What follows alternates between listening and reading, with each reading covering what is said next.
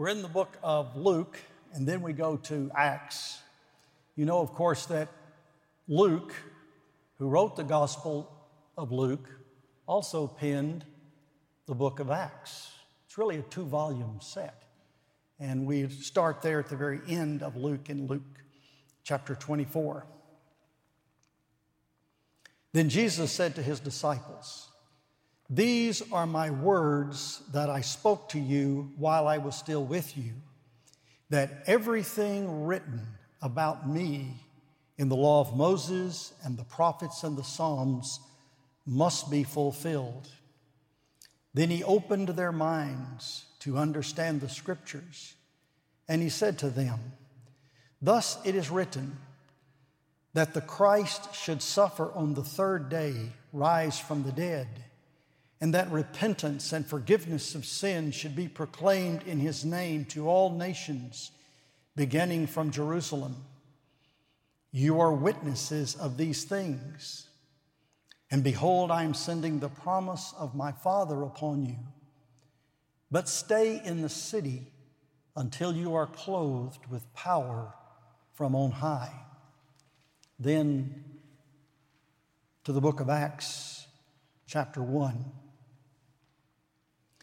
In the first book, O Theophilus, I have dealt with all that Jesus began to do and teach until the day when he was taken up, after he had given commands through the Holy Spirit to the apostles whom he had chosen. To them, he presented himself alive after his suffering by many proofs, appearing to them during 40 days and speaking about the kingdom of God. And while staying with them, he ordered them not to depart from Jerusalem, but to wait for the promise of the Father, which he said, You heard from me. For John baptized with water, but you will be baptized with the Holy Spirit not many days from now. The word of the Lord. You may be seated.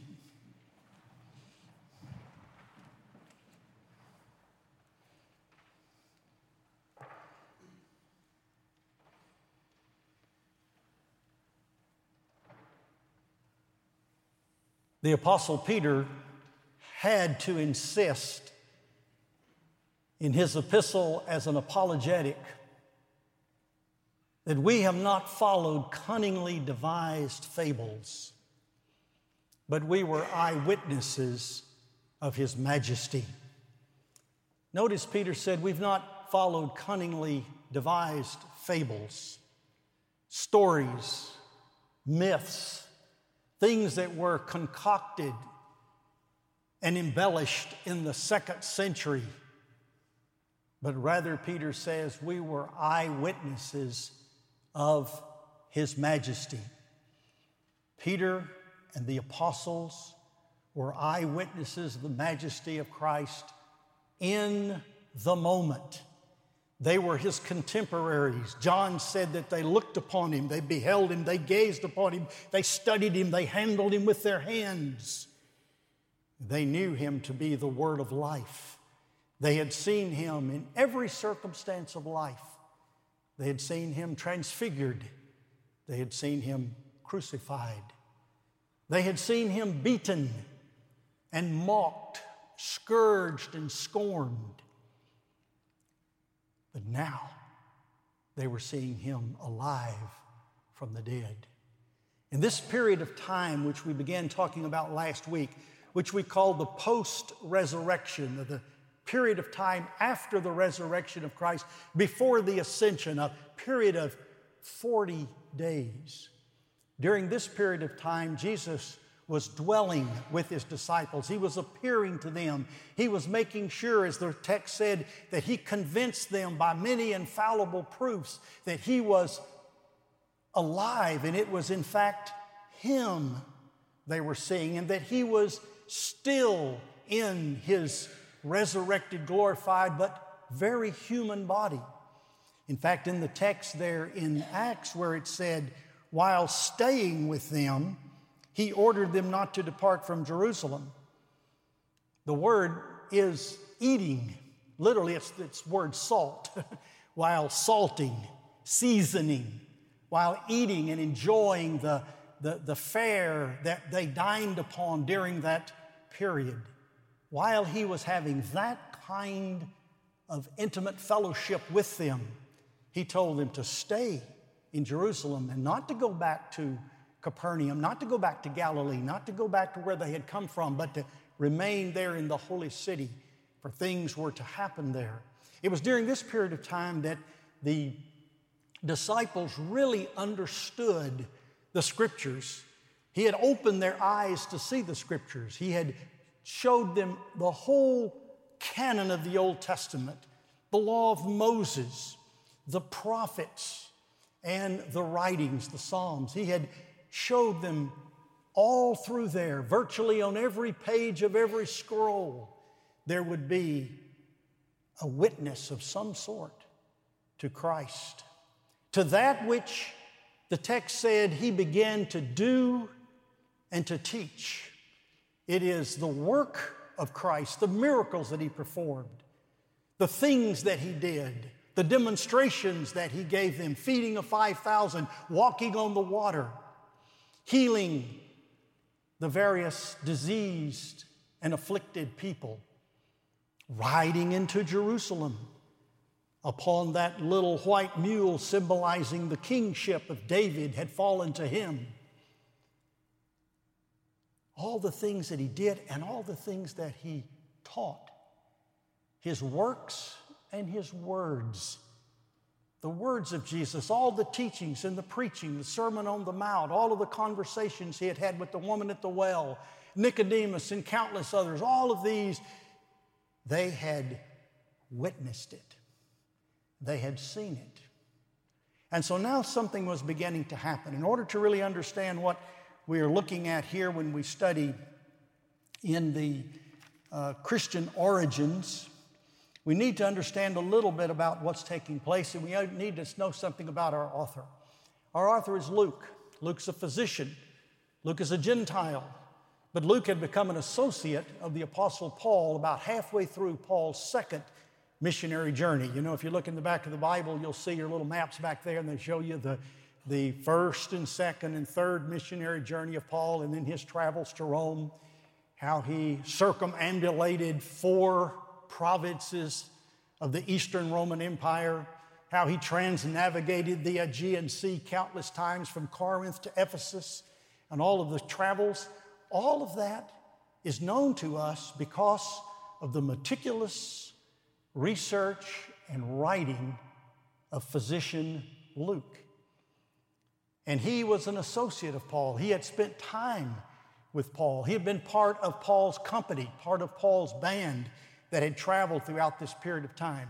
So we need to pay attention. Actually, the Gospel of Luke and the book of Acts are two volumes, both written by Luke in sequence and these two volumes carried us through the ministry of Christ from the early narratives concerning the circumstances of his birth and his early ministry, all the way through his life, death, burial, and resurrection, ascension, and at the end of the gospel, it ends with the ascension and it picks up in the book of Acts with that very same scene, the ascension of Christ, and follows through all the way through the ministries first of the nascent church in the city of Jerusalem. We'll see in a week or two that Jesus had said that's the way the gospel would progress. You shall be my witnesses in Jerusalem, Judea, Samaria, and the uttermost part of the earth. And that's the way the book of Acts flows. The first chapters are about ministry in Jerusalem with Peter and John and others, Stephen. Then it goes to a wider ministry into Judea and into Samaria with the ministry of Peter in Samaria, the ministry of Philip beginning to expand beyond that. And then finally, the book of Acts begins to flow in the second half, emphasis upon the ministry of the Apostle Paul, and it takes us all the way to Rome And we leave Paul there in his own rented quarters, under guard, awaiting trial before Caesar, which he had appealed to Caesar because it was his right as a Roman citizen, as he had been accused. And Luke was with Paul during most of those travels once you get into the second missionary journey, which began with the Macedonian call. So you have your historical uh, uh, framework. We need to know a little bit about his method. And in Luke chapter 1, the first few verses there, the first four verses, Luke gives us something of his methodology of how he put his material together. This was not a cunningly devised fable. This is accurate, observable, empirical, eyewitness testimony that Luke works with and records and leaves us. And then Luke moves into the second volume. Some have wondered why there were two volumes. I hate to sound so pedestrian, but that's because that first volume just ran out of paper. That's right, the Gospel of Luke's the longest one, and you could only handle so much bulk in an ancient scroll. And Luke had maxed it out and literally had to pick up another scroll in order to have the rest of the story.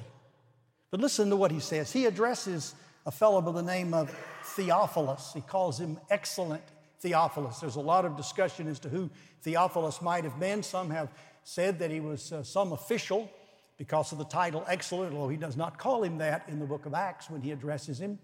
Some have supposed that this was a very common name and that this could have been just anyone in the empire.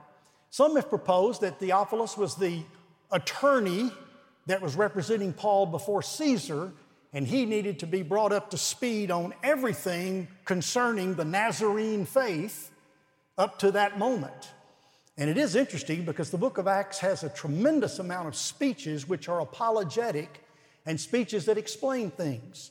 Speeches from Stephen about the Old Testament interpretation in light of Christ in his person and work. Paul, uh, his uh, defense against the the uh, Sanhedrin, Paul's defense in his speeches in Mars Hill against the pagan religious community, and then Paul's various speeches in his defense before Festus and others toward the end. It, it has a legal, kind of a forensic feel to it, in that they're laying out the points that need to be made in Paul's defense. But whatever the purpose initially and what whoever Theophilus was, something, well, it's just a general address because the word means beloved of God. And that could be just any one of us. Those who love the Lord and those who are loved by the Lord are the audience for this particular set of volumes. But he says, inasmuch, and by the way, in the in the uh, language, that is a very classical technical term. It means insofar as, and and let me bring you up to speed as to what results from what I have just understood. It's a classical expression and it's never used anywhere else in the, in the Bible. But Luke demonstrates in this very first sentence here, which comprise four verses in our text, his mastery of classical Greek construction, although he does not follow it the rest of the way through his narrative of the book of Acts and the Gospel of Luke because he speaks more in Hebraisms, more in the, the, common Greek, and other ways to communicate. It was Greek, and it was the Greek world that Luke addresses, the Gentile world of the ancient day of the first century. Inasmuch as many have undertaken to compile a narrative of the things that have been accomplished among us, we know there was at least one narrative that probably was already extant, and that was the Gospel of Mark, which contained the preaching of Peter. There may have been others, we don't know. We finally come down to the four canonical Gospels Matthew, Mark, Luke, and John were the four that were widely accepted, and each one came out of a particular school in the, in the early church. and they each came out of the ministries of a dominant apostle or group of apostles. And there may have been more than that. We don't know. He says many have undertaken to compile a narrative of the things that have been accomplished among us. It is things that have been accomplished and are still on the books as having happened. We're looking for an, an accurate historical record. Luke is concerned with two things. One, to get it right, to be accurate, precise and accurate and true to the things that actually happened in the life of Christ and in the life of the early church, and then also to present it in an orderly manner. Not necessarily chronological order, although he does follow chronological order for the most part, but it also has an orderliness to it in terms of dynamic and subject matter that the audience would be moved to. To compile a narrative of things that have been accomplished among us, just as those who from the beginning were eyewitnesses. These were the people that Luke wanted to hear from. Not necessarily the writers of the original narratives that he refers to, although I'm sure he checked those thoroughly, but he wanted to talk to the eyewitnesses. He wanted it from those who, from the beginning, were eyewitnesses and ministered of the word, have delivered them to us. He has received the paradosis, the tradition, that which had been spoken, that which had been seen, those narrations of the things that Jesus said and did, as well as later on what the apostles said and did through the power of the Holy Spirit, those things are the subject of what he is concerned about. And it's interesting to know that Luke probably was in the best position of anybody we can think of among the New Testament cast of characters to write such a novel because he had the access not only to all that accompanied the Apostle Paul, and including Mark was an associate of Paul early on, you remember, but he also had some of the earliest apostles in his group, men like Silas, who were there from the very early beginnings, even predated Paul in their ministry. Silas was extremely helpful to, the, to Luke because he not only worked with Paul, but he also worked with Peter. In fact, he was Peter's amanuensis to write his letter. Paul, Luke knew these men. Not only that, toward the end of Paul's um, travels before he went to Rome, he went back to Jerusalem, you remember. And as he went back to Jerusalem to keep the festivals and to present an offering to the church there, and also to spend some time uh, in the temple with proper worship service and the giving of vows. And it was this occasion that got Paul into a lot of trouble, and Paul ended up being imprisoned in Jerusalem for a good long period of time. And there's Luke stuck in Jerusalem. Well, who's in Jerusalem? Everybody. Probably the Virgin Mary. Probably a number of people that would be able to give him the details. There were probably people who remembered the ministry of Zacharias and John the Baptist in his infancy and Elizabeth and on and on. These things we get out of the Gospel of Luke. These are details we don't have in the other Gospels, and it's because Luke was able to sit there and listen to these people. Not only that, on his way there, he had stayed at one of the original disciples' home, I remember the name of Mnason. He had stayed in his home and there had picked up an incredible amount of information from them. He had spent time with Philip, whose seven daughters prophesied he had picked up a tremendous amount of information. And before he left the coast, Paul was imprisoned for two years at the seacoast town of Caesarea. So, what's Luke doing? For two years, he's stuck in Caesarea with the Apostle Paul in prison. What is he doing? He's talking to all of those people who, up and down the Mediterranean coast, had been eyewitnesses of the ministry of Peter and of the other apostles, and he's putting together his work in the book of Acts. So he has the life and the teachings of Jesus, and then the life and the teachings of the apostles in his, in his uh, content here as he puts it all together. He said they were eyewitnesses and ministers of the word. They've been delivered to us. It seemed good to me also, having followed all things closely for some time past. Isn't that what you want in a good author? Somebody that spent some time and has followed all things closely. There's an attention to detail that perhaps only a man trained as a physician would give the due diligence to put together. And that's what Luke has done with his account. To write an orderly account for you. As we mentioned the order a moment ago, it's chronologically roughly, but not necessarily in every detail. Most excellent Theophilus, that you may have certainty concerning the things you have been taught. Whoever Theophilus was, he wasn't totally ignorant of the movement of the Nazarene carpenter.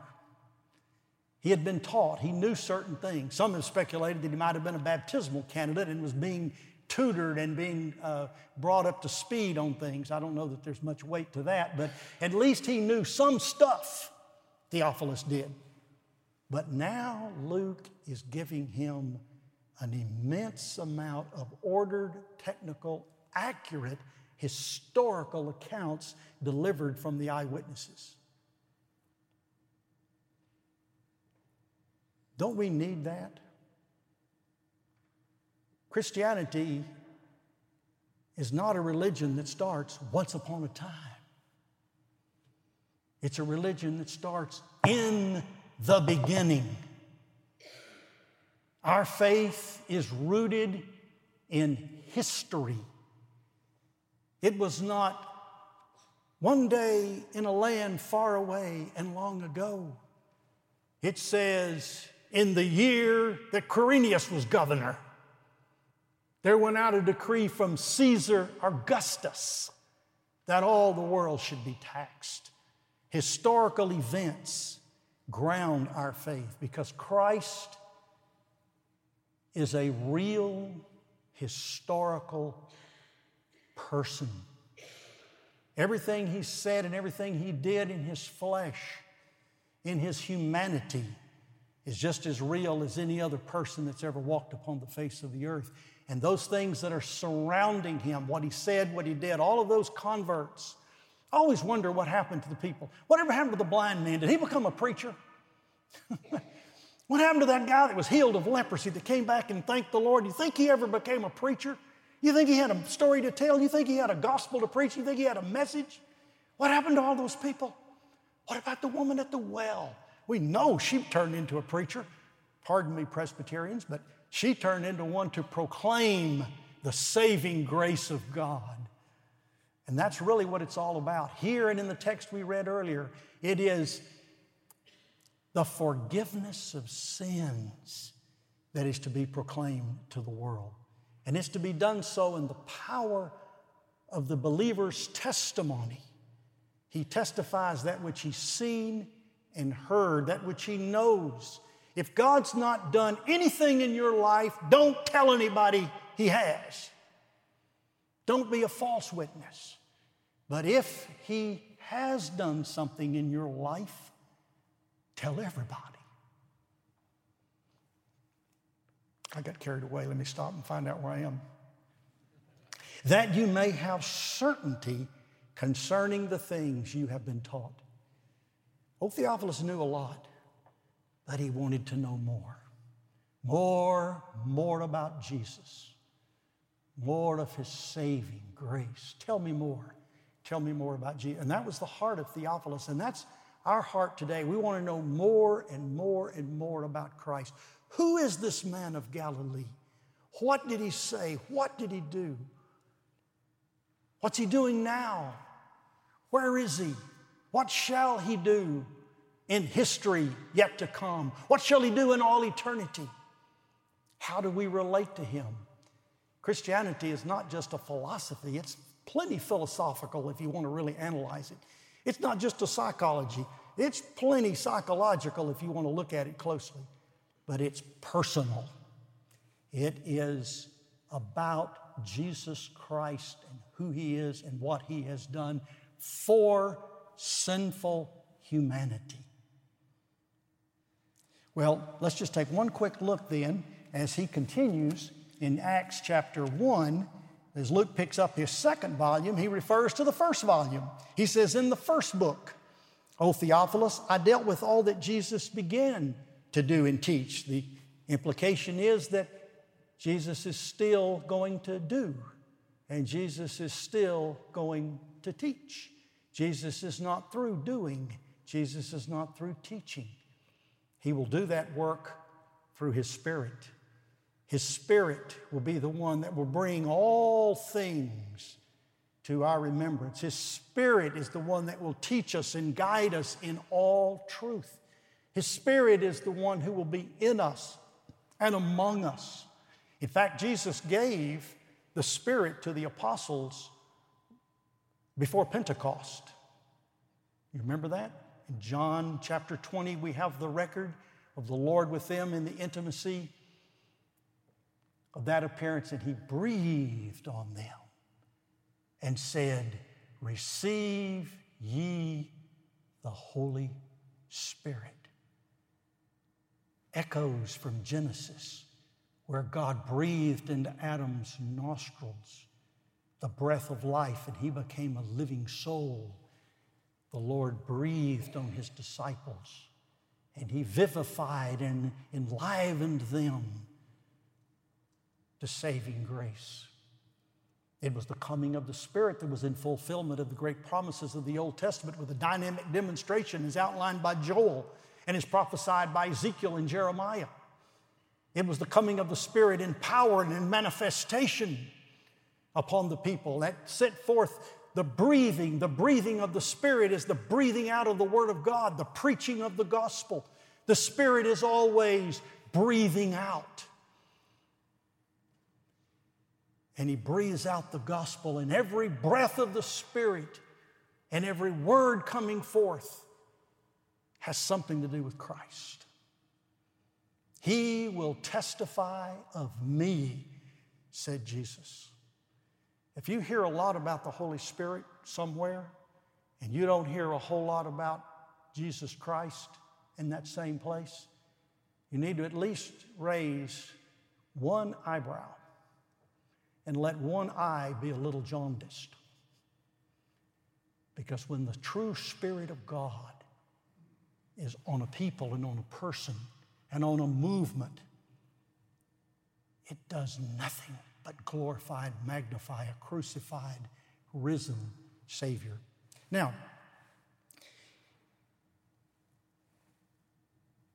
Luke summarizes what he had said there in the, in the whole of um, the gospel, of all that Jesus began to do until the day when he was taken up. That's his ascension that Luke ends his gospel with. He had given command through the Holy Spirit to the apostles whom he had chosen. He had presented himself alive after his sufferings by many proofs. We looked at that last week, appearing to them during 40 days and speaking about the kingdom of God. Isn't it interesting that the Spirit of God came at the end of a Sabbath of Sabbaths? Seven days times seven weeks, 49 days, and on the 50th day, on the glorious day, on the day of Pentecost, that's what the word means, the 50th day.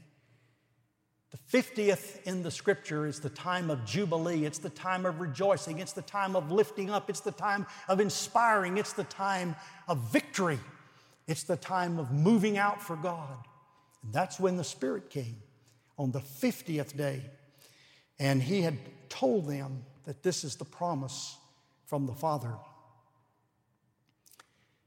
We're going to continue our studies this fall through the book of Acts under the general rubric of extend, extending the gospel to a sinful humanity extending the kingdom of God, and extending in the sense of exerting ourselves, having some energy and some movement and some power. And we pray that this will be done by the Spirit of God in this congregation and in this church in the days and the weeks ahead. Unless the Lord build the house, they labor in vain that build it. It must be the breath of the Spirit of God upon you and upon me and upon this church in order for us to proclaim that gospel of the forgiveness of sins. It's interesting that when Jesus said, Receive ye the Holy Spirit, the very next words out of his mouth, according to John, was about the forgiveness of sins. And he talked about gospel preaching. If you preach the gospel of the forgiveness of sins, sins will be forgiven. If you don't, if you stay silent, there's no gospel going forth. The gospel depends upon witnesses. The Lord told the people in Isaiah's day, You are my witnesses. What kind of witness are you? A reluctant witness, a bashful witness, a fearful witness, a false witness? What kind of witness to the truths of the gospel? And let me say one thing, dear Christian friend. If you don't know the details and the glorious and wonderful particulars of the faith, start learning them. Find yourself a good resource and begin to learn the truths and the doctrines of the faith. We live in a world now where people don't even know anything about Christianity. And what little bit they know is a prejudicial hostile attitude toward a set sometimes of myths and, and uh, misgivings. We're going to have to know in whom we have believed. We're going to have to become persuaded that He is able to keep us and to do that which He has said He will do. But He expects us to be witnesses of His majesty.